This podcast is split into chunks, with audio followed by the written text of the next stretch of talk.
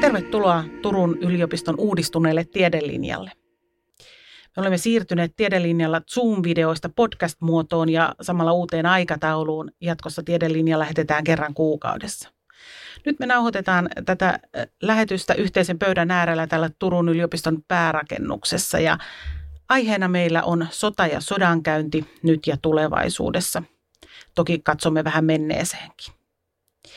Aiheesta ovat keskustelemassa filosofiassa väitöskirjaa tekevä Laura Puumala, data-analytiikan professori Jukka Heikkonen ja valtio-yliopiston lehtori dosentti Heino Nyyssönen. Minä olen Turun yliopiston tiedottaja Erja Hyytiäinen ja kaverinani tätä ohjelmaa on tekemässä kollegani Antti Tarponen. Mutta lähdetään liikkeelle perinteiseen tapaan, eli jos meidän jokainen asiantuntija vuorollaan kertoisi lyhyesti, että mistä näkökulmasta hän sotaa ja sodankäyntiä katsoo. Aloitetaanko sinusta, Laura? Joo, kiitos paljon Erja ja Antti. Eli mä katson sodankäyntiä etiikan ja moraalin näkökulmasta, eli katson sitä, että millä perustein sota voisi joskus olla eettisesti oikeutettua tai voiko se olla. Ja sitten vielä tarkemmin oikeastaan tutkin sitä tällaisen niin kuin moraalitragedia teorian kautta. Eli tällaisissa moraalitragedioissa nähdään ää, tässä yhteydessä nyt esimerkiksi sota tai muut konfliktit tällaisina niin kuin, ää, eettisen valinnan tilanteina, joissa jokaiseen toimintavaihtoehtoon liittyy ää, todella huomattavia eettisiä riskejä ja jokainen vaihtoehto saattaa jopa näyttäytyä moraalisesti pahana tai vääränä, niin mitä silloin pitäisi tehdä, kun ei oikeastaan enää voi tehdä niin kuin pitäisi tehdä?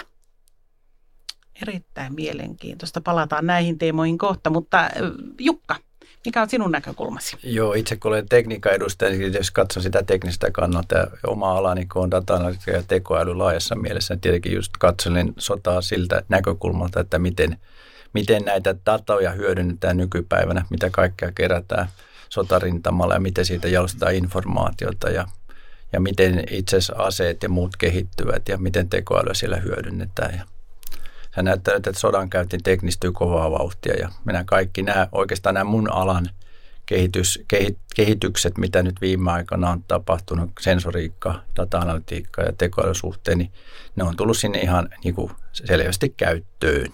Eli, eli tämä on niin kuin, millä mä katselen tätä sodankäyntiä. Kiitoksia. Tämäkin mielenkiintoista ja palataan siihen, mutta sitä ennen Heino. Kiitos. Tota, mä ajattelin nostaa kaksi näkökulmaa, tämmöisen henkilökohtaisemman ja työnäkökulman. Että, tietysti henkilökohtainen nyt liittyy paitsi omaan väitöskirjatyöhön aikana, joka käsitteli Unkarin kansannousua ja ikävä kyllä jotkut sama, samat asiat näyttää toistuvan tuolla Ukrainassa ja Venäjällä ja miksei muuallakin. Se henkilökohtainen taso ehkä se lisäksi, että mä oon opettanut niin Venäjällä, Valko-Venäjällä kuin Ukrainassakin, että tämäkin asia tulee katsottua siltä kantilta, mutta se mitä mä teen työkseni, siis mä opetan valtio-oppia ja kansainvälistä politiikkaa, niin epäilemättä tämmöiset asiat tulee hyvinkin useasti siellä vastaan ja voisiko ajatella jopa niin, että tämmöinen ei tarvitse mennä kuin eräseen klassikkoon, eli Clausewitsiin, eli politiikka on, anteeksi, sota on politiikan jatkamista muilla keinoin, ja tällä hetkellä Ukrainassa tehdään politiikkaa aseiden voimin. Ehkä se riittää tässä. Ja olemme tätä nauhoittamassa kolme päivää tuosta Ukrainan sodan syttymisen päivästä tai kolme päivää sen jälkeen, kun vuosi tuli täyteen. Eli emme voi oikein sitä sivuuttaa. Tuossa viime viikon, viime viikon aikana pelättiin aika paljon, että minkälaisia sotatoimia Venäjä siellä käynnistää. Ei valtavan suuria, suuria näytä olevan vai mitä Heino? Tota, nämä vuosipäivät on sinänsä hyvin niin kuin mielenkiintoisia. Itse siinä väitöskirjassa niitä myöskin tutkin, eli, eli tavallaan vuosipäiviin liittyy monenlaisia odotuksia. Sillä käydään myöskin, ajatellaan vaikka nyt meidän, meidänkin omia vuosipäiviä, niin käydään sekä historiaa että tulevaisuuden odotuksia. Mutta jos ajatellaan nyt nimenomaan tätä meneillään olevaa tapausta, niin siis sodan käynti ja sodan kulkuhan liittyy myös tämmöinen yllätyksellisyys. Eli ehkä tässä tällä kertaa ne odotukset olivat niin huomattavasti korkeammalla kuin mitä sitten toteutuikaan.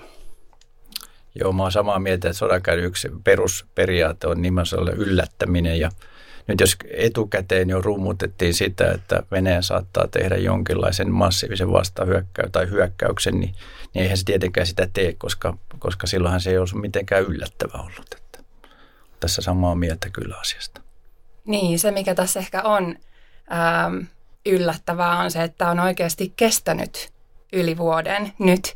Ja sitten tavallaan sitä, kun katselee, että onko pitäisikö tämä nyt tulkita niin kuin onnistumisena vai epäonnistumisena. Että toisaalta tämä on niin kuin jotenkin valtava, hienokin ponnistus niin kuin Ukrainalta, mutta sitten toisaalta, että miten me ei olla onnistuttu vieläkään lopettamaan tätä. Ja että tavallaan tässä jo heti näkyy tämä tämmöinen tietynlainen niin kuin ehkä eettinen, moraalinen asian hähmäisyys, että onko tämä nyt hyvä vai paha. Mm-hmm. Tietysti meillä on olemassa myöskin semmoisia kuin viiden päivän sotaa ja kuuden päivän sotaa, mutta kyllä mä niin yleensä e, sanoisin jotenkin niin, että aika usein sotaan lähtijät tekee semmoisen virheen tai semmoisen odotuksen, että ne luulevat, että se operaatio hyvin nopeasti ohi ja ilmeisesti Putin teki tämän ihan, ihan saman kuvionkin. Miettää nyt on myöskin omia odotuksia ehkä tuossa vuosi sitten, niin kuinka moni osasi arvata, että tässä vielä vuosipäivää vietetään ja nyt tällä hetkellä se hurjin skenaario, minkä olen kuullut, että sota kestäisi vuoteen 2030. Että tämä yleensä tämä, että tuppaavat ikävä kyllä venymään.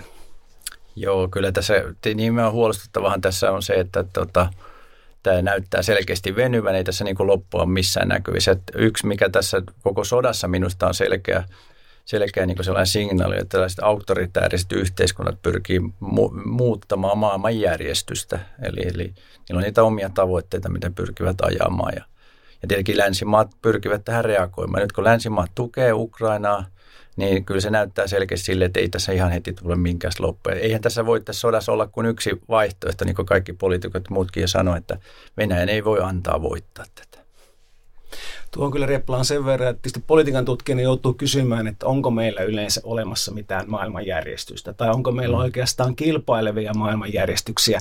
No tietysti pienen edustajana on hyvä mainita tämä ää, nykyisin Bidenilla ja tietysti Yhdysvaltain demokraateilla jossakin määrin George Bushin voimapolitiikan ää, kritiikiksi syntynyt ää, ää, sopimuspohjainen järjestelmä. Mutta jos katsotaan vähänkään historiasta, niin ää, kyllähän maailmanjärjestys on muuttunut jo monta kertaa. Eli silloin joudutaan kysymään, että kenen maailmanjärjestö tässä tuetaan. Ja tällä hetkellä se palvelee epäilemättä Yhdysvaltain hegemoniaa, e, jota sitten jossakin määrin Kiina ja Venäjä ovat pyrkineet kyseenalaistamaan. Laura, palataan pikkasen tuohon sinun väitöskirjaasi, eli sen aihe on Heroic Action in an Ethical Emergency, eli vapaasti suomennettuna sankarillinen toiminta eettisessä hätätilanteessa.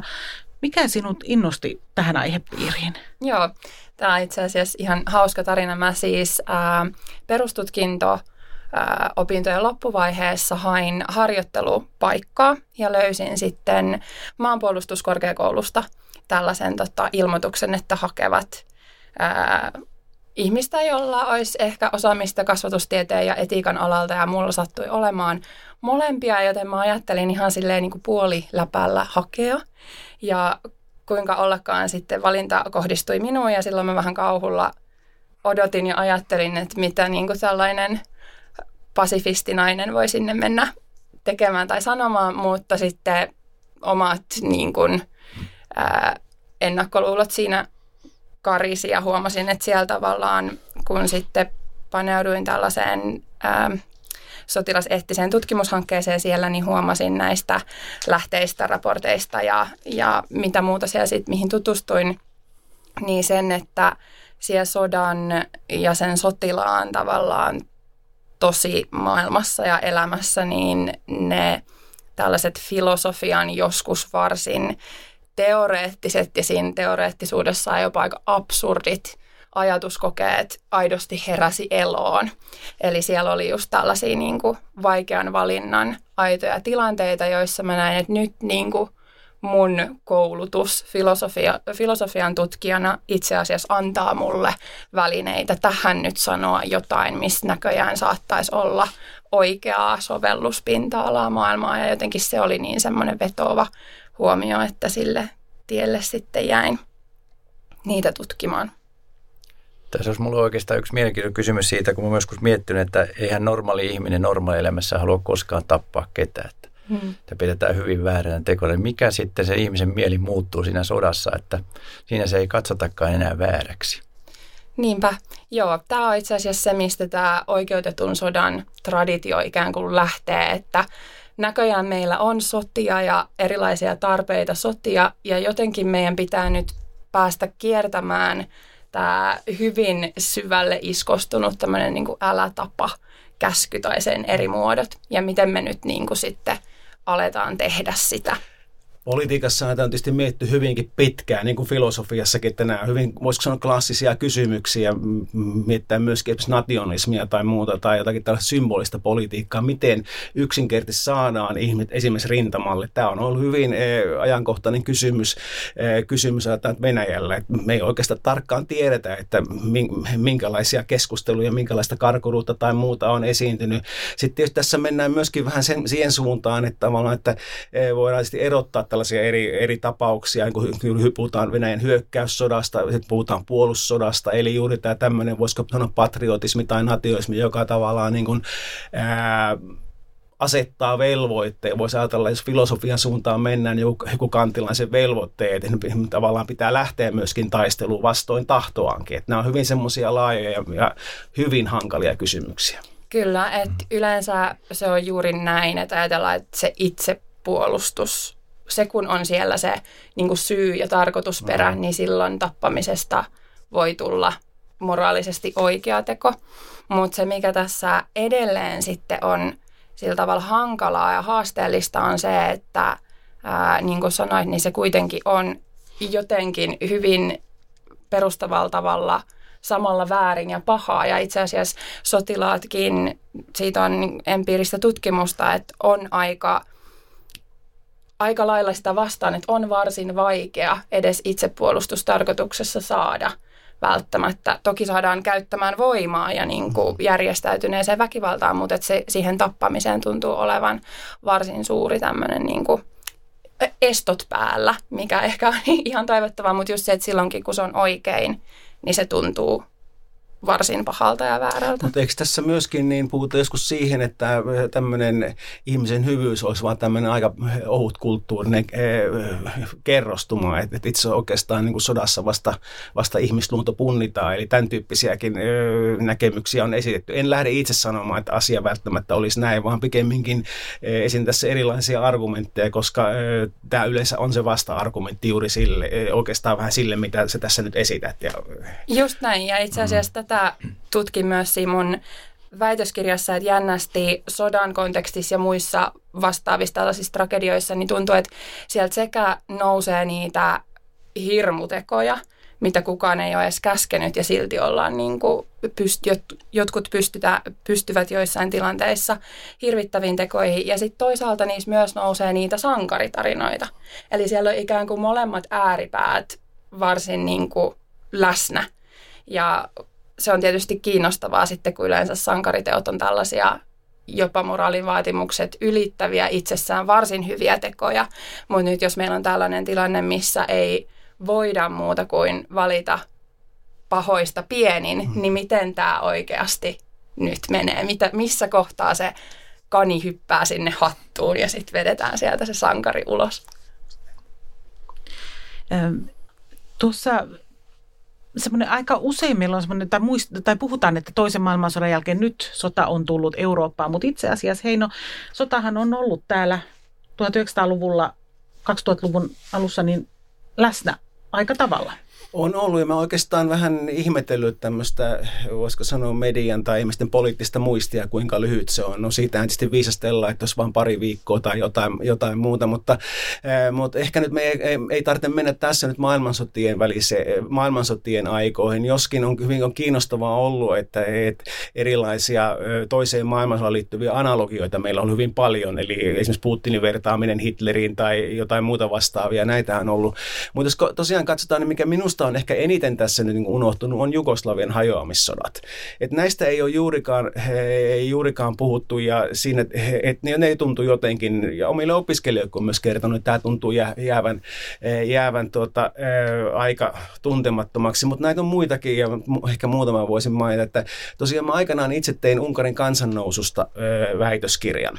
No sitten siinä tietysti menee se kysymys, että mikä yleensä on sota, kun sotahan ei edes ei nykyään julisteta ja jotkut tutkijat on pyrkinyt ää, jopa laskemaan, että kuinka paljon täytyy olla kuolonuhreja tietyssä ajassa, että voidaan puhua sodasta.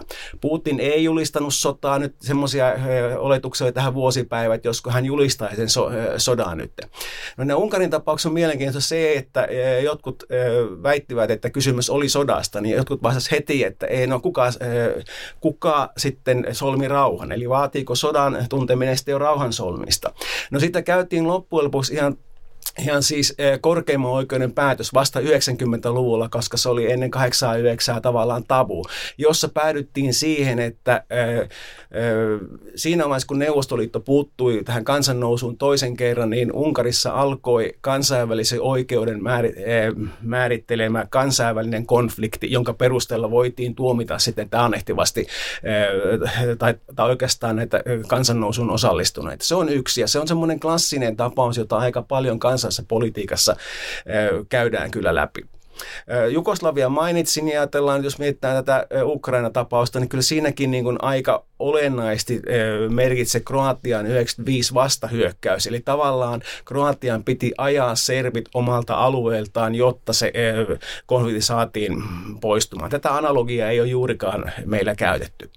Mutta jos mietitään muita, niin miksi kukaan ei puhu esimerkiksi Kyproksen konfliktista? Kypros on edelleenkin jaettu ja miehitetty maa, vaikka kysymys on EU-maasta. Eli jo 60-luvulta lähtien Kyproks, Turkin ja Kreikan suhteet Kyproksessa, 74 tämä miehitys. Ja sitten tuoreempia nyt mietin, että voidaanko me ajatella, että jos puhutaan Euroopasta, niin missä se Euroopan itäraja nyt sitten meneekään. Se menee itse Tbilisin ö, keskellä virtaavassa joessa, niin sen takia mä en ottaisi tähän nyt sitten kuitenkaan Georgiaa ja, tai Armeenia ja Azerbaidseinen, mutta ehkä niistäkin voisi puhua. Eli kyllä esimerkkejä riittää. Olisiko tässä yksi sellainen tekijä, että ihminen pyrkää aina unohtamaan tällaiset epämiellyttävät asiat, niin niitä ei tavallaan sitten halutaisi muistaakaan, että mm, mitä on, mutta onhan niitä paljon ollut. Ja tekniikka, teknologia on kehittynyt aika tavalla.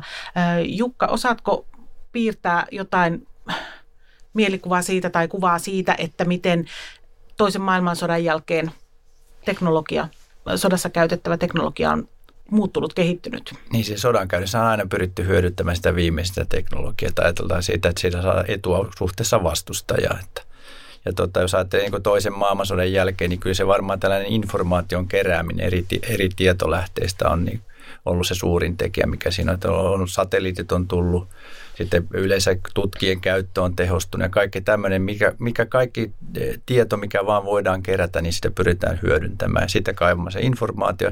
Nyt viime vuosina erityisesti, niin jos ajattelee tätä tekoälyn kehitystä, niin, niin sitä on saatu hyödynnettyä nimenomaan tunnistamaan erilaisia kohteita, tehty autonomisia itsestään liikkuvia sota, sotavälineitä ja vastaavia. Ja, ja ne on osoittanut hyvin tehokkaiksi. Ja ei, ei siinä, niin kuin, jos ajattelee tulevaisuutta, niin loppujen tällainen autonomiset järjestelmät, sillä tulee selkeästi yleistymään, että ihmisen käyttö tavallaan ohjaamaan jotain laitetta tai systeemiä, se tulee selkeästi vähentymään.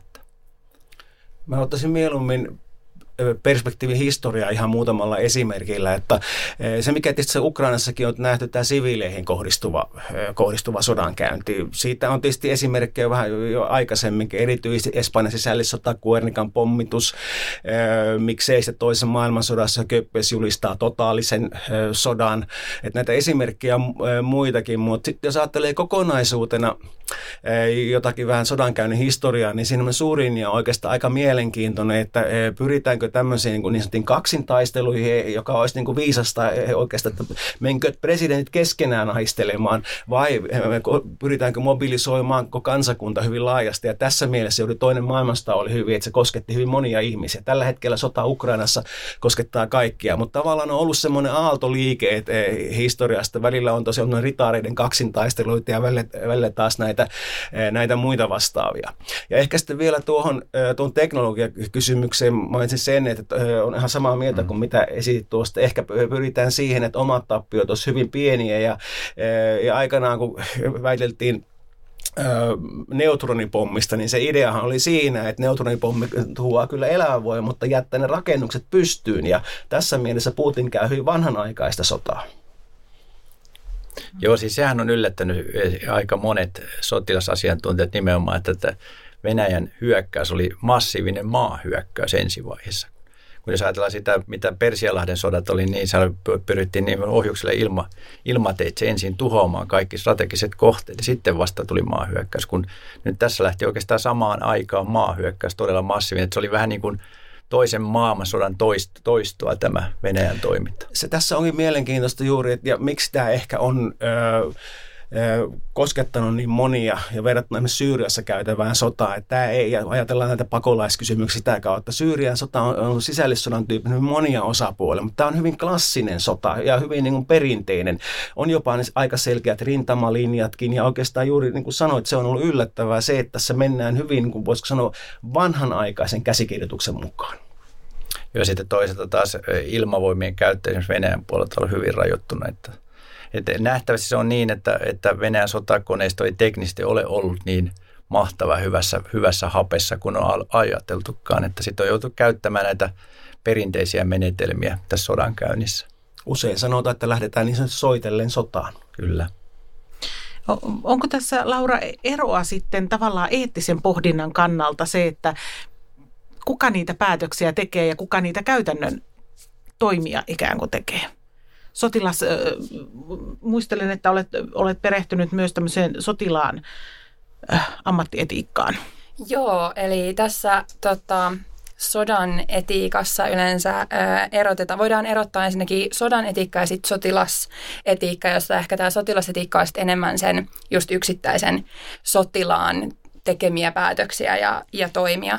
Ja samoin tässä oikeutetun sodan traditiossa, niin nämä, nämä sodan säännöt tai periaatteet niin jaetaan niihin ad bellum ja sitten in bello periaatteisiin, joista tämä in bello koskee, koskee sodankäyntiä ja siellä sitten tavallaan velvoitetaan myös sitä jokaista yksittäistä sotilasta jokaisessa yksittäisessä operaatiossa, mahdollisesti jopa yksittäisissä aseenkäyttötilanteissa harjoittamaan sitä omaa omaa tavallaan harkintaa sen suhteen ja siellä on sitten tietenkin eri asioita, mitä siinä niin kuin kuumassa sodan käynnissä ja siellä kun tilanne on jo päällä otetaan huomioon versus siis se, että mitä pitää esimerkiksi valtionpäämiesten huomioida ennen kuin se päätös on tehty ja toki sen aikanakin sitten jatkuvasti. Ähm, eli tavallaan eri keinoin siellä etsitään rauhaa eri tasoilla tavallaan. Ja jotenkin tässä tietenkin, kun puhuttiin jo vähän tuosta teknologiasta, niin siinä sitten myöskin usein puhutaan itse asiassa tästä niin kuin vastuukuilusta.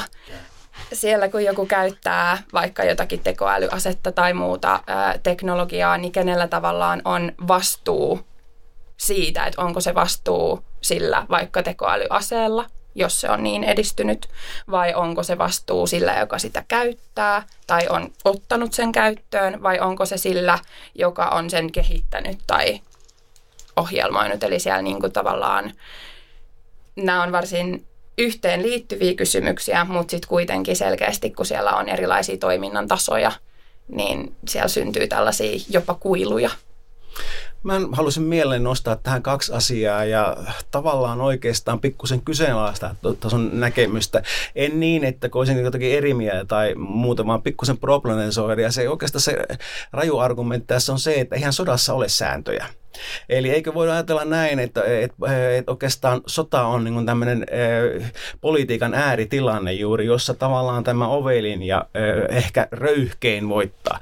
Mutta mä heti myönnän kyllä samaan, että tämä on sinne mielessä hyvin vaarallinen näkemys, että, että juuri, että mitä, tällä, mitä kaikkea tällä voidaan niin oikeuttaa.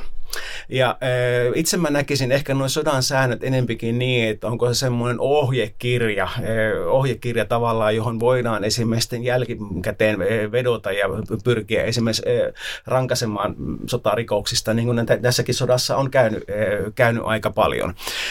Mutta juuri tavallaan kysymys, että minua on aina niin itseni askarruttanut se, että jos ajatellaan niin voimankäyttöä, että voiko siinä oikeasti olla sääntöjä. Mulla ei siihen ole oletta oikein vastausta, mutta se tavallaan toinen puoli, minkä mä haluan tässä nostaa esiin, niin mietin sitä niin poliisin tehtävään yleensäkin, että mietitään kuinka herkässä Yhdysvalloissa se poliisin liipasin sormi onkaan. Ja tästähän niin on niin paljon meillä televisiosarjoja ja kaikkia muuta, kun verrataan sitten pohjoismaiseen niin kuin poliisikoulutukseen tai johonkin tällaiseen, niin ehkä tämä kysymys on vähän sama asia niin kuin sotilaillakin. Ja ei me mun mielestä voida lähteä esimerkiksi semmoiseen näkemykseen, mitä ulkoasianvaliokunnan puheenjohtajasta taannoin toi esiin, että oikeastaan pitäisi vaan tappaa niin paljon venäläisiä kuin ennättää. Eli, eli pikemminkin tätä kautta tulee nämä hyvin hankalat kysymykset nähdäkseni esiin. Eli mä nostin tämän poliisikysymyksen tähän Framille niin sanotusti. Joo, ja jonkin verran on mun mielestä vertailevaa tutkimusta just sotilaan ammattietiikasta ja poliisin.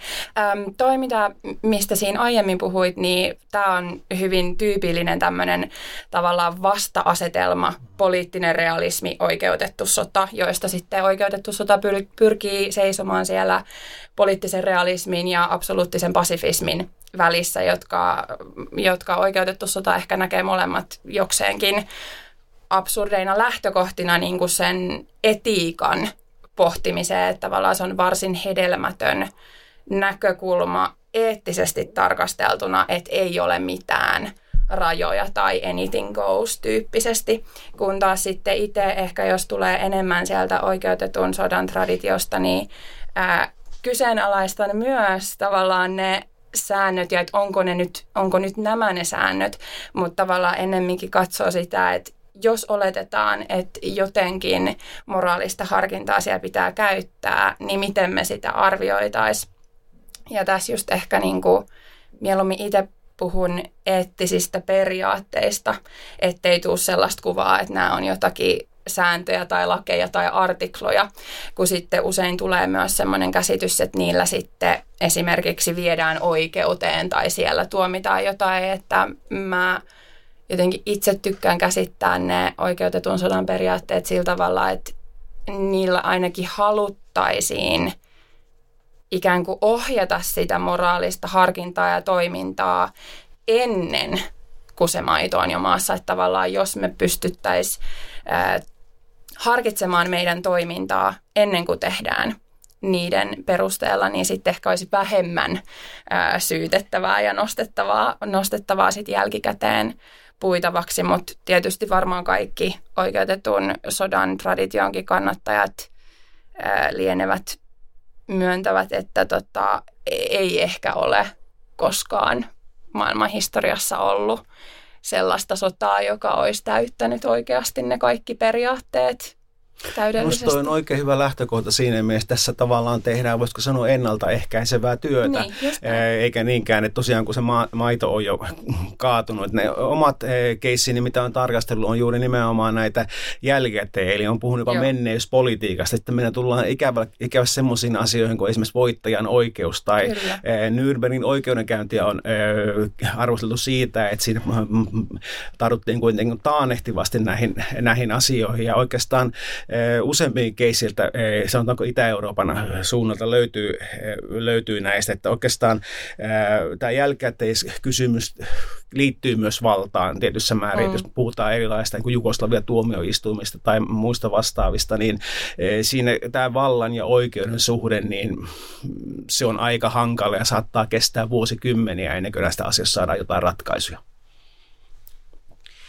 Niin, tässä oikeastaan tuli mieleen, että nytkin on jo puhuttu siitä, että keiden pitäisi päätyä sitten oikeuden eteen ja muuta. Miten merkittävää tai mikä, mikä merkitys sillä on, että jälkikäteen asiat oikeudessa käydään läpi? Niin, varmasti sillä on, tavallaan tässä on, niin kuin mä sanoin, niin hyvä erottaa jotenkin nämä eettiset periaatteet ja sitten lait, vaikka tosin todella paljon kansainvälisestä oikeudesta sotiin liittyen pohjaa näihin oikeutetun sodan periaatteisiin. Ja mä uskon, että tavallaan se on tärkeää käydä myöskin jälkikäteen, siis varmasti monesta, monesta syystä, mutta myös sen takia, että me nähdään tavallaan, että näillä on käytännössä jotakin voimaa näillä meidän eettisillä periaatteilla ja harkinnoilla ja rajanvedoilla siitä, että mikä nyt on oikeutettu ja mikä ei, ettei se jäisi vaan sellaiseksi filosofiseksi pohdinnaksi, mistä sitten oikeasti ei ikinä seuraa mitään. Ja varmasti myöskin siinä niin kuin, Heino varmaan tietää tästä enemmän, mutta jotenkin siitä, että miten siitä jotenkin taakasta pääseekö siitä eteenpäin tai siitä traumasta ja miten niin kuin voidaanko jostakin oppia, oppia joskus jotain. Joo, on se niin just, että jos jotain sovitaan, niin jos ei sitä tule sen sopimusrikko mitään seuraavaksi, niin ihan turha sopia yhtään just mitään. Että kyllä se, niin kuin mä oon samaa mieltä tuosta, että on ehdottomasti käytävä sitten se jälkipuintikin niin mielelläni kun tuon allekirjoituksen tiedän, kuinka hanka, tai tiedän, eh, tiedän ja tiedän, mutta olen havainto keissejä, kuinka hankalaa tämä on, ja juuri voidaan puhua myöskin tämmöistä unohtamisen eh, politiikasta. Hyvin mielenkiintoista se, että armahdus ja unohdus, eh, amnesia ja, äm, eh, ja amnestia, ne on hyvin lähellä jo sanoina toisia. Tässä mennään jopa antiin Kreikkaan saakka, eli, eli sisällissodan jälkeen kiellettiin puhumasta menneistä, eli oli tä, tällainenkin keissi. Mutta oikeastaan tuohon laudahnuton taakka, niin juuri tämä saattaa kestää niin vuosikymmeniäkin ja meillä ehkä tunnetuin keissi on nimenomaan Saksa taas ja Venäjä, mm. Venäjä hyvin erilainen, jossa pikemminkin on pidetty vain tätä toisen maailman voittajan myyttiä ja hyvin kuin jopa absurdilla ta- ää, tavalla pyritty toistamaan sitä nyt, ää, nyt Ukrainaa vastaan, mutta, mutta oikeastaan mitä mä itse olen löytänyt näitä tapoja, niin kuin, miten näitä asioita voi käsitellä, niin on tietysti kuin tämmöinen symbolinen tapaus. Voidaan ajatella tietysti erilaisia niin kuin symbolisia korvauksia tai rahallisia rahallisia korvauksia, mutta sitten oikeastaan tähän, kun miettii tämä oikeuspuolinen rankasu, niin mä erittäin yhtäällä tämän oikeudellisen ja toisaalta tämmöinen, voisiko nimeämisen tai tutkimuksen, historian mm. tutkimuksen, että esimerkiksi sen Unkarin tapauksessa silloin 90-luvun alussa, niin parlamentissa käytiin semmoista väittelyä, että pitäisikö näitä kansanosan kukistamiseen osallistuneita rangaista jopa taannehtivaa lailla, eli vastoin oikeusvaltiokäsitystä. Ne on yksi niitä ongelmia, mitkä näkyy nykypäivänä. Kun taas sitten sanotaanko maltillisempia ratkaisuja ratkaisuja kannattavat, niin oli sitä mieltä, nimeäminen tai syyllisten julkistaminen riittää. Eli ei tarvitse, tarvitsekaan käydä, käydä oikeuskäsittelyä, jotka saattaa olla hyvin hankalia, vaan yksinkertaisesti lisätä tutkimusta ja kertoa myöskin, myöskin näitä, että mitä on oikeasti tapahtunut. Ja tähän voisi vielä lisätä sen, että, että kyllä mä itsekin jopa joskus koin sen niin kuin vähän absurdista, kun Saksassa joku mummo joutuu edelleenkin niin kuin oikeuteen, vaikka ikää on mitään 8-90 vuotta. No unkaralaiset yritti ratkaista tätä dilemmaa sillä, sillä, että jos oli 70-vuotias, niin sitä vanhempi ei tarvitse mennä vankilaan. No se kyllä muutettiin se laki myöhemmin, mutta että tästä tulee hyvin tämmöisiä hyvin mielenkiintoisia, hyvin hankalia kysymyksiä vastaan. Hypätään pikkasen takaisin tuonne Jukan, Jukan alueelle, teknologiaan ja, ja tekoälyyn ja, ja vaikka mihin, niin mitä, mitä sinä näet tulevaisuuden sodankäynnin? Miten se muuttuu? Tuossa mainitsit, mainitsittekin, että tämä, tämä Ukrainan sota on vähän tämmöinen vanhanaikaisen tyyppinen, mutta mi- niin siis länsimaat varmasti hyödyntää siellä tällä hetkellä Ukrainan sodassa hyvin paljon tällaista tiedustelutietoa, jota sitten annetaan Ukraina, vaikka eihän sitä ole sinänsä sanottu näin, että näin tehdään, mutta luultavammin tehdään, että että kyllä se, niin kuin mä taisin jo tässä sanoakin, niin tämä, selkeästi tämä data ja informaatio, sen käyttö – niin se tulee lisääntymään sodan käynnissä. Ja toista sitten nämä autonomiset järjestelmät tulevat yleistymään. Sieltä tulee niitä, len, varsinkin lennokit, lennokkiparvet, maakulkuneuvot, jopa panssarivaunut, len, hävittäjät ja vastaavat, niin niistä tulee yhä enemmän ja enemmän autonomiaa. Ja tota, kerätään siis enemmän dataa ja hyödyntää tekoälyä niiden toiminnassa. Että, ja sitten siihen liittyy myös tämä, tämä logistiikka, joka on hyvin tärkeä sodankäynnin osa. Eli to, tavallaan millä tavalla syötetään asetarvikkeita joukoille ja millä tavalla huolto ja muu pelaa siellä. Että, että siinä on sitten tietenkin tämä puoli, kun tämä tekniikka kehittyy yhä enemmän tähän suuntaan, niin, niin siinä käy niin, että se, jolla on eniten rahaa, niin tulee pärjäämään siinä parhaiten. Se on yleisesti ottaen nykyiselläkin te- tekoälyn kehitys katsoo, niin isot jätit sitä dominoi tällä hetkellä. Siellä on nämä Googlet, Microsoft, jos katsotaan vaikka OpenAIta, niin Microsoft sijoittaa siihen nyt yli 10 miljardia dollaria rahaa, että tekoälykehitys sinänsä jo nykypäivänäkin on, on, on sellaista, että, Että kellä on eniten rahaa, niin se pystyy kehittämään sitä parhaiten. Ja niin. kuka omistaa myös dataa. Ja jos siellä on rahaa, yleensä omistaa parhaiten dataakin. Tästä on tietysti myös historiassa paljon esimerkkejä. Mietitään nyt esimerkiksi, kuinka toinen maailmansota kehitti sitten monenlaista teknologiaa, jota hyödynnettiin sodan jälkeen. Että näin se tuntuu menevän. Siihen tulee tietysti nämä eettiset kysymykset sillä tavalla, niin kuin nykyiselläkin puhutaan tekoälystä, että mitä tekoälyjärjestelmä saa yleensä tehdä. Että nythän se on mennyt huolestuttavasti vähän siihen suuntaan, että nämä tekoälykehittäjät itse miettii sen, että mitä se voi tehdä ja mitä ei voi tehdä. Vähän tämä poliittinen päätäntä on minusta vähän jäänyt jälkeen siitä, että jollain tavalla sitäkin pitäisi regularisoida siihen suuntaan, että mitä tekoälyjärjestelmä pitää, saa tehdä, mitä ei. Mutta siinä on tietysti se haasteena tämä, että nyt jos puhutaan vaikka tästä syväoppimista, joka tällä hetkellä on niin se kuuma peruna tekoälyalalla, niin ne on tavallaan vähän sellaisia black box-järjestelmiä, että niin se ottaa sisään jonkun syötteen, tuottaa jonkun ulostulon. Mutta sitä ei pystytä välttämättä selittämään, että miten se tapahtuu, että mitä se tekee sen matkan varrella. No nyt jos haluttaisiin jotenkin säännellä sitä, että mitä, mitä se järjestelmä saa tehdä ja mitä ei, niin se on aika vaikeassa tilanteessa, koska me ei tarkalleen tietää, mitä se tekee se itse järjestelmä. Tämä on, tämä on niin suuri haaste tällä hetkellä. Sellainen selitettävyys puuttuu monelta eri järjestelmältä.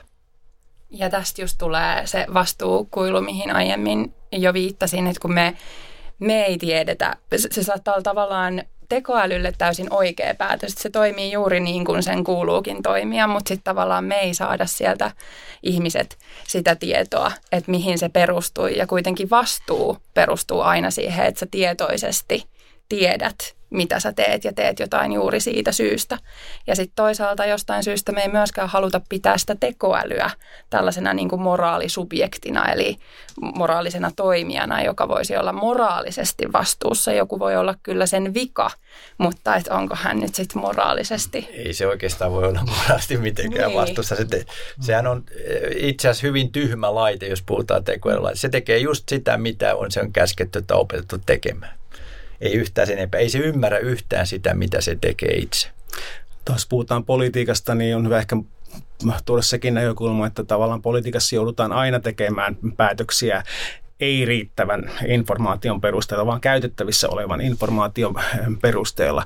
Mutta sitä kautta kiinnostaa myöskin nämä asiat, miten paljon meidän mielipiteitämme kenties manipuloidaan sun muuta. Ei, tähän siis otan tekoäly, algoritmit sun muuta, e, minkälaisessa kuplassa itse kukin meistä elää. Ja musta nöyryyttä on tavallaan tunnustaa elämänsä kuplassa ja koettaa niin koko ajan kyseenalaistaa näitä Platonin luolan, luolan rajoja. Niitä mä koitan opettaa myöskin omille opiskelijoille, että, että, että se teidän teidän todellisuutenne ei välttämättä ole se ainoa, eh, ainoa todellisuutenne.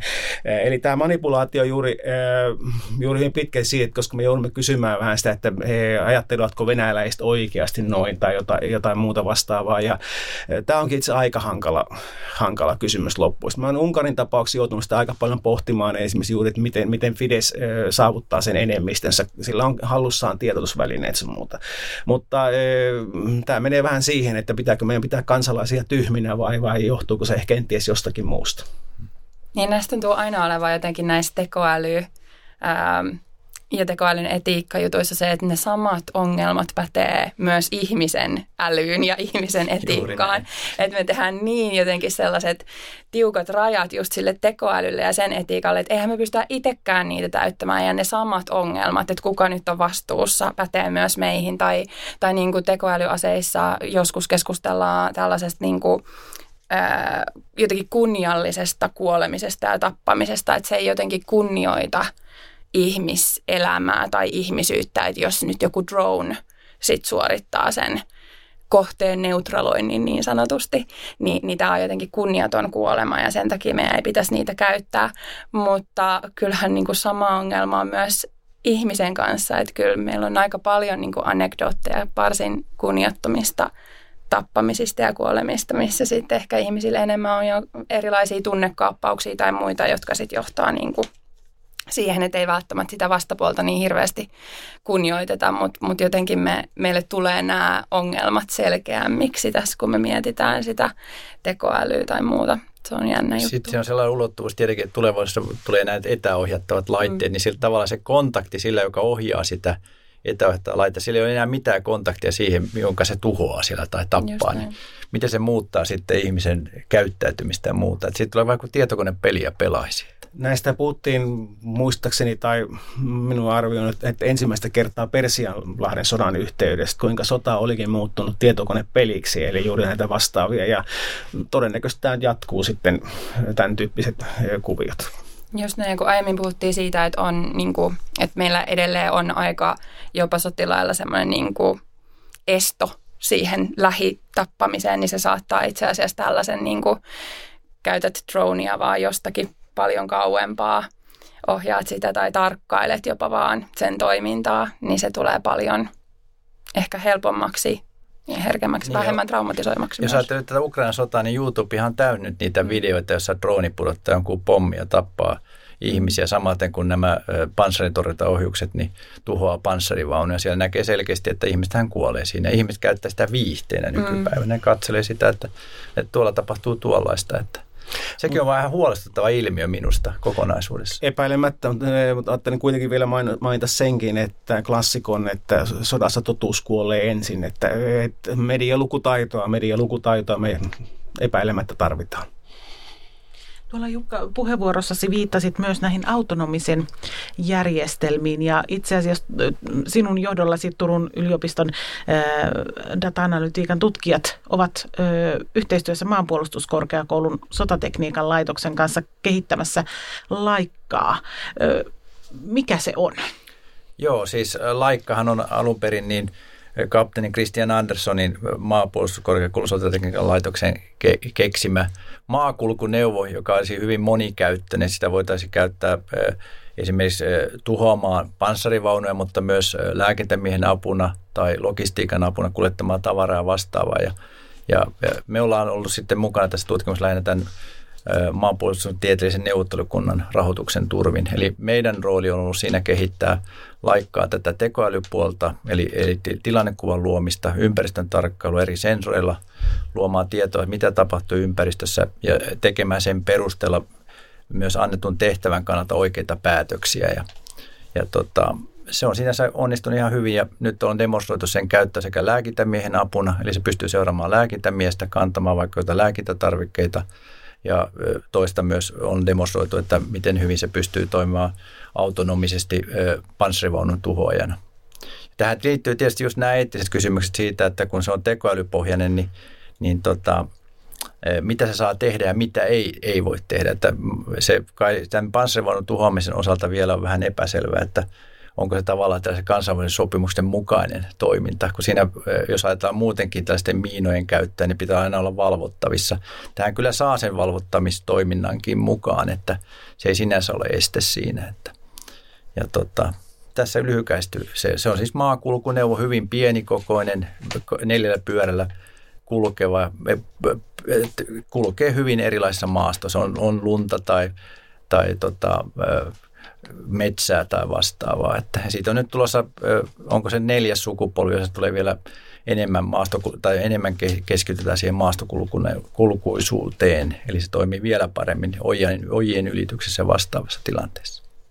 Eli kun sanoit hyvin pienikokoinen, tarkoitatko niin kuin auton kokoa vai semmoista kenkälaatikon kokoa? Se on noin, mitähän mä sanoisin, se on noin metrin pitkä, ehkä 70 senttiä leveä ja puoli metriä korkea sitä suuruusluokkaa. Siis hyvin pieni, vaikeasti havaittavissa oleva kulkuneuvo, mutta kuitenkin monikäyttöön. Niin sitä voidaan hyödyntää monessa, monessa jopa siviilipuolen tehtävissä, pelastuslaitoksen apuna tai vastaavassa. Autonominen järjestelmä. Ja nyt kun se on demovaiheessa, niin milloin se kenties saadaan käyttöön? se on taas sitten maanpuolustuskorkeakoulun asia aprikoida sitä puolta, mutta periaatteessa se, mitä nyt on demonstroitu, niin se olisi ihan, ihan käyttökelpoinen niin kuin tuotteistettavissa oleva laite, laite tällä hetkellä. Jos ajatellaan vaikka miinalaikka käyttönä panssarivaunun tuhojana, niin se olisi ihan täysin tuotteistettavissa oleva tälläkin hetkellä. Laura, mitä ajatuksia tämä herättää? En tiedä, olitko kuullut laikasta aiemmin, mutta mitä ajatuksia herättää Joo, ää, aiemmin en ollut kuullut tästä, tästä kyseisestä projektista, mutta tietysti tässä on jo ää, tälleen niin kuin yleisellä tasolla tullut nämä e- ehkä niin kuin tärkeimmät tekoälyyn liittyvät ää, huolet, eli tämä vastuukuilu ja tämä kunnioittamiskysymys.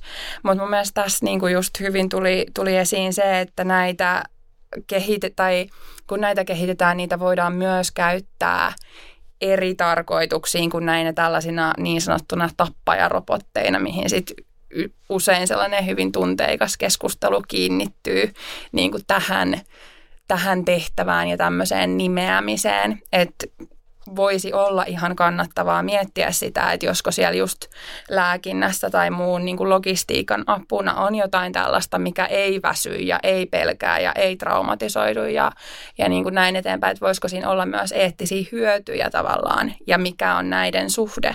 Ja tietysti sitten se, että tavallaan kun mietitään, että mitä se tekoäly saa tehdä ja mitä ei saa tehdä, mihin sitä saa käyttää, mihin ei saa käyttää, niin mun mielestä mielenkiintoista on se, että eroaako tämä jotenkin siitä, että mihin sitä ihmissotilasta saa käyttää ja ei saa käyttää, mitä se saa tehdä tai ei.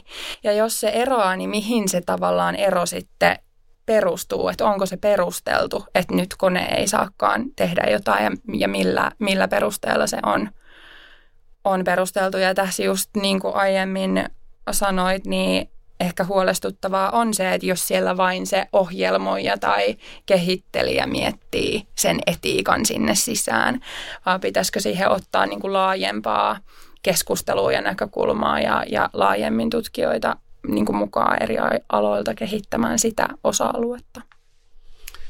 Mulla ei ole tuohon oikeastaan minkäänlaista vastausta, mutta mieleen tuli semmoista kaksi anekdoottia, joita näissä yhteyksissä olen huomannut käytettävää aina silloin tällöin. Toinen voisiko sanoa tämmöinen erityisesti Yhdysvaltain sisäpolitiikkaan liittyen, että aseet eivät tapa. Eli, eli, mm. eli pikemminkin nämä kansallisen kiväriliiton ihmet vetoaa siihen, että ei, ei meillä tekno, ei teknologia sinänsä ole pahasta, pahasta vaan, vaan, vaan se on se ihminen, joka taustalla on. Tähän sitten ehkä liittyen sitten on myös myöskin, myöskin toinen, joka kansainvälisen politiikan suhteen on sitten tuotu esiin, että ei, vähän toisenlainen näkemys, että jos, jos e, jollakin toimijalla on vasara, niin kaikki e, ongelmat alkavat näyttää nauloilta. Eli kyllä tässä epäilemättä on tämän tyyppisiä, e, tyyppisiä että niin, eettisiä, moraalisia ongelmia. Niin kyllä, että jos ajattelee sitä miinalaikan käyttöä, sen laikan käyttöä niin on panssarivoinutuhojana ja miina, miina-alustana, niin, niin tuohan se niin kuin merkittäviä, voisiko sanoa tämmöisiä hyötyjä ja etuja perinteisille miin, verrattuna perinteiseen miinaan. Perinteinen miinahan ei mitenkään valikoi kohdettaan.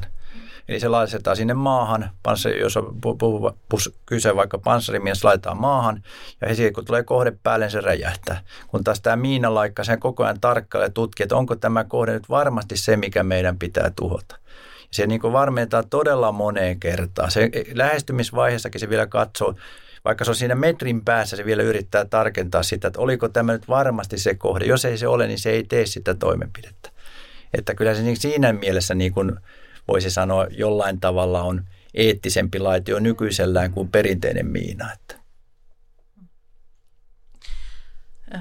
Ja hyppää vähän toiseen aiheeseen vielä, ehdimme yhden aiheen, eli, eli Laura, tota, sinä olet kirjoittanut, luin artikkelin rauhantyön merkityksestä myös niin kuin sodan aikana. Mm. Ja nythän on paljon keskusteltu tämän Ukrainan sodan aikana myös siitä, että miten kansalaisyhteiskunnat ovat toimineet ja voineet toimia. Mikä merkitys sillä on? No mun mielestä sillä on valtava merkitys. Jos ei se nyt täysin niin kuin ratkaise sodan lopputulosta, niin mun mielestä sillä on niin kuin valtava eettinen merkitys. Ja tavallaan se, että ei unohdettaisi sitä, että rauha, ensinnäkin rauha on se tavallaan sodan päämäärä, mutta että se ei ole vain päämäärä, vaan se on myös niin kuin oikein käytettynä ja resurssoituna mahdollisesti todella tehokaskin keinojen joukko. Ja, ja ne keinot ei välttämättä ole mitenkään hepposia ja joskus ne on jopa vahingollisia, eli siinäkin täytyy toki sit myös käyttää sitä eettistä harkintaa, että milloin ne, ne väkivallattomat keinot kannattaa ja milloin ne tuottaa enemmän haittaa, haittaa kuin hyötyä.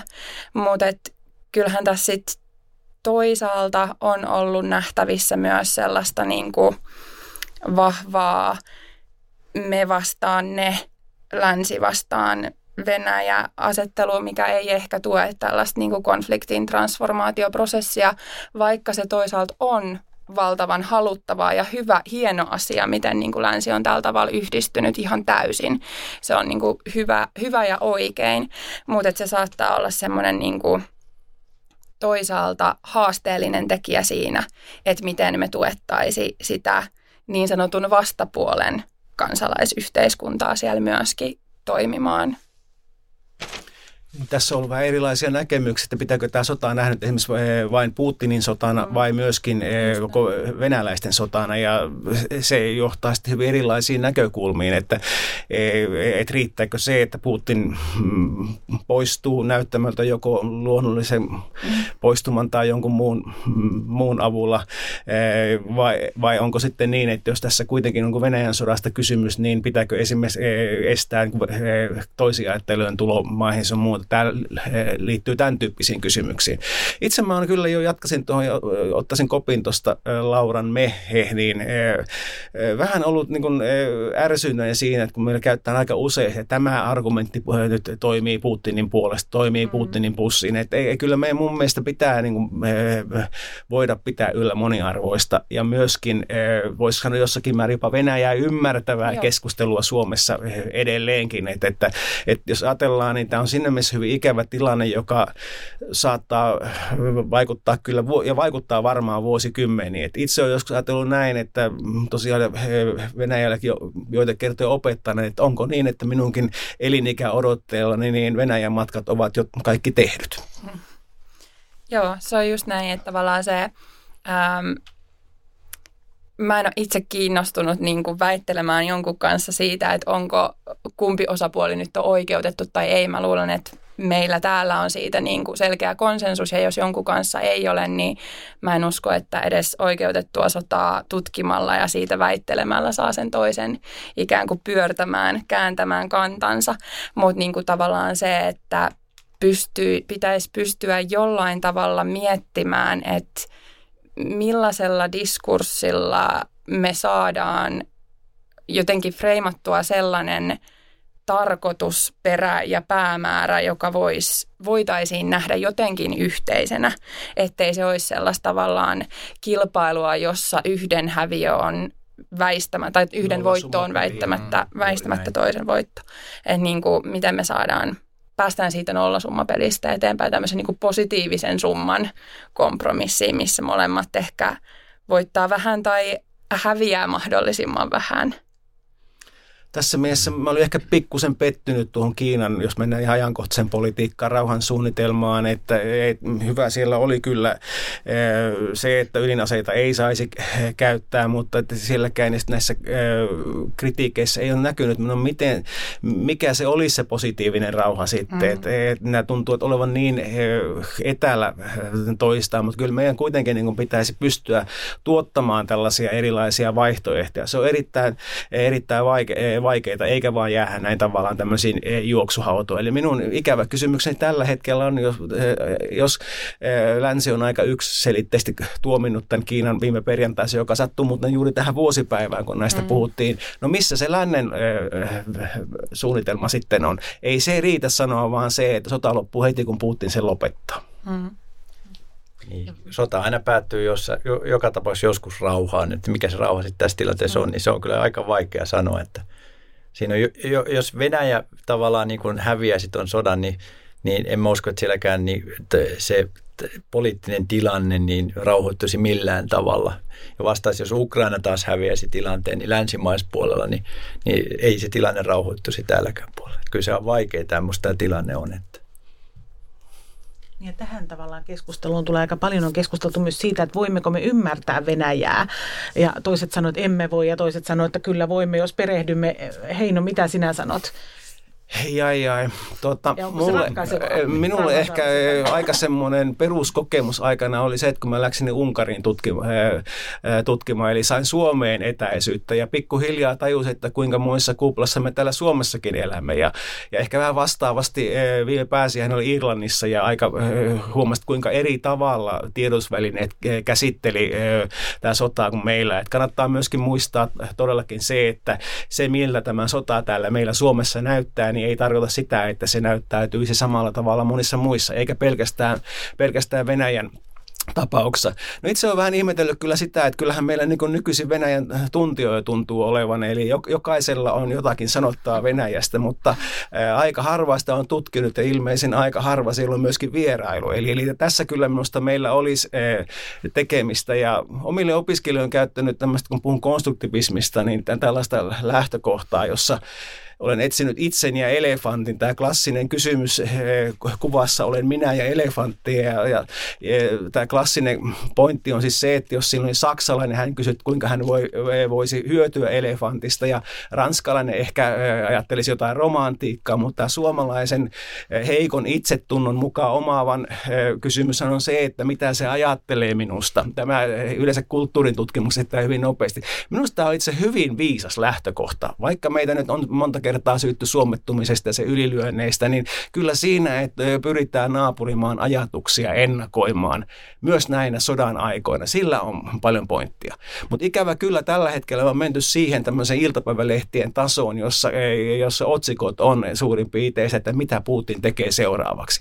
Me emme pääse hänen päähänsä, päänsä sisään, se on pelkkää spekulaatiota, mutta kyllä väittäisin kuitenkin, että tavallaan erilaisten ajatustapojen, erilaisten kuplien tutkiminen on näinä aikoina vielä tärkeämpää ehkä kuin aikaisemmin.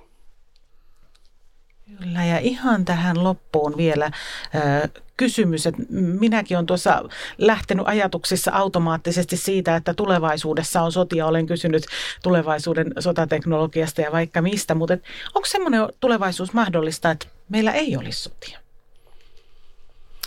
Reinhard Koselle kuuluisi saksalainen historioitsija on jotenkin määritellyt mm, elämää niin, että on aina olemassa joko edistys tai kriisi. Tämä on minusta yhden mielenkiintoinen kahtiajaottelu. Kansainvälisen politiikan klassikot on sitä mieltä, että sotia on niin kauan kuin meillä on niistä pahoja ihmisiä. No sitten toinen koulukunta on sitä mieltä, että mm, se riittyy maailmanjärjestykseen. Ja mä sanoisin äkkiä ainakin, että ilmeisesti erilaisia konflikteja on joka tapauksessa niin kauan kun meillä on eh, epäoikeudenmukaisuutta maailmassa. Ja ikävä kyllä sitä riittää. Eikö usein sanota, että historia on paras ennuste tulevaisuuteen ja historia aikana, että sotia on ollut aika paljon, niin kyllä sen perusteellakin näyttää, että tulee niitä jatkumaan. Joo, kyllä se näin on ainakin meille merkityksellisessä tulevaisuudessa varmaankaan ei päästä sodista eroon, mutta silti on, ja juuri siksi on äärimmäisen tar- tärkeää mun mielestä miettiä sitä, että kun meillä näitä sotia on ja tulee, niin miten me voitaisiin tukea esimerkiksi erilaisen teknologian kehityksen tai, tai sen historian tutkimuksen kautta ää, sitä, että tuetaan niiden oikeutuksen miettimistä ja sitä niin kuin tavallaan eettistä harkintaa ja rajaamista myös moraalin kautta, eikä vaan turvallisuuspoliittisista tai resurssi perspektiiveistä. Ja ainakin mietitään, että se liipasin sormi olisi mahdollisimman niin kuin... Epäherkkä. Nimenomaan, Kong. juuri näin. Kiitoksia. Tämä oli ihan äärettömän kiinnostava keskustelu. Kiitoksia väitöskirjatutkija Laura Puumala, data-analytiikan professori Jukka Heikkonen ja valtioopin yliopiston lehtori dosentti Heino Nyyssönen. Kiitos. Kiitoksia. Kiitoksia. Ja kuukauden päästä meillä onkin aivan toisenlainen aihe. Sen paljastaminen nettisivuilla utu.fi kautta tiedelinja. Piakkoin ja sieltä löytyy myös nuo aiemmat tiedelinjat. Kiitoksia. Kiitos. Kiitos, kiitos, kiitos.